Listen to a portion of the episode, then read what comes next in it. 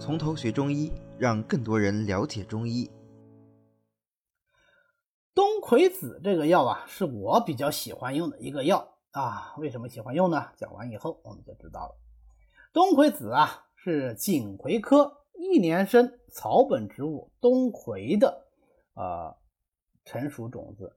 一般呢是在春天的时候啊，种子成熟的时候来采收，采下来之后生用就可以了。有的时候为了这个煎煮的煎煮的方便啊，就把它捣碎入药。是冬葵的籽嘛，所以叫做冬葵子啊。冬葵子是甘寒入大肠、小肠、膀胱经的。它所有功效的核心其实就是四个字：甘寒滑腻。甘寒药多了去了，但是甘寒兼且滑腻的药就不多啊。冬葵子的这个滑腻的特性是它诸多药效的一个重要基础，因为它甘寒滑腻，又入小肠经和膀胱经，所以它能利水通淋。这个我不用再解释了，大家非常容易懂，对吧？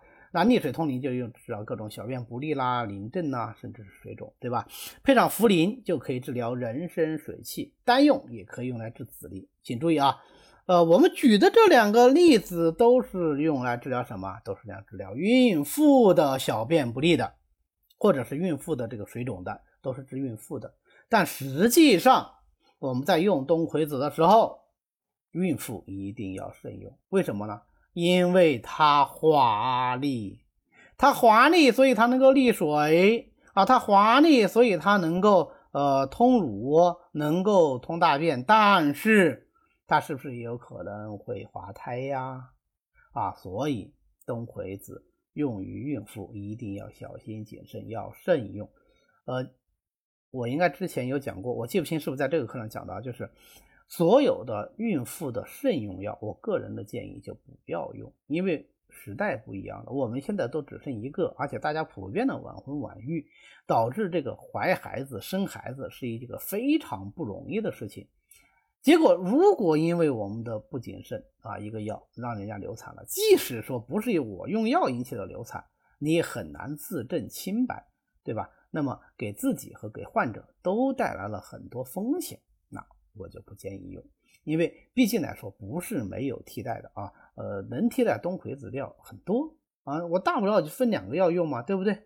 你要通灵我就用别的药来通灵嘛，我可以用这个呃金钱草来通淋嘛，我干嘛一定要用这个来通淋呢？对吧？我可以用玉米须来通淋嘛，我甚至用玉米棒子、玉米芯来通淋嘛，那不就很安全吗？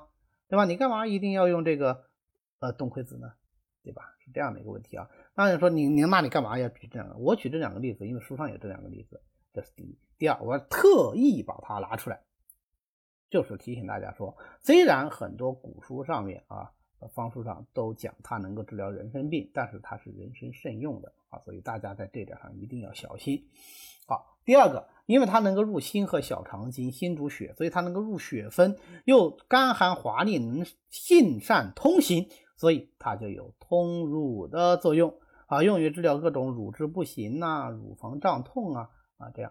那么呃，实际上冬葵子还有一定的排脓的作用啊，所以对重产后的乳腺炎啊。啊，急性乳腺炎呢，效果都还是不错的。它这种滑腻的特性，啊，在前面能够通利小便，如果是入肠呢，哎，对，它就能够润肠通便，能够治疗大便燥结。好，那我们这里讲啊，入小肠经通淋，入心经通乳啊，因为它能够入血分，对吧？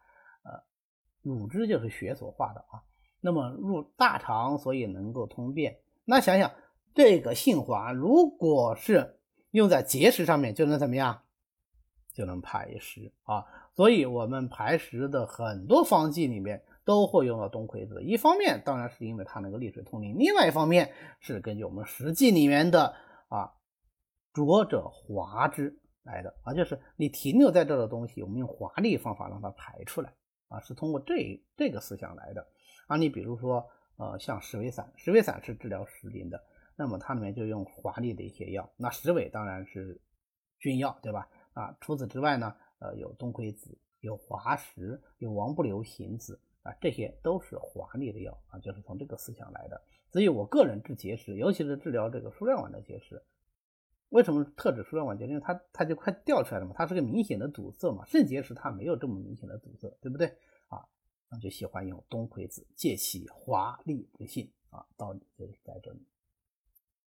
好，最后总结一下，东魁子的功效就是利水通淋，下乳润肠。那所有这些功效的核心是什么？是甘寒华丽啊，我们把华字记住啊，这是东魁子的特性就可以了。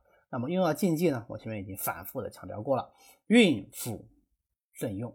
好，那么呃，关于这个利水渗湿药呢，我们就讲到这里啊，我们下次课呢就来讲这个温里药，好吧？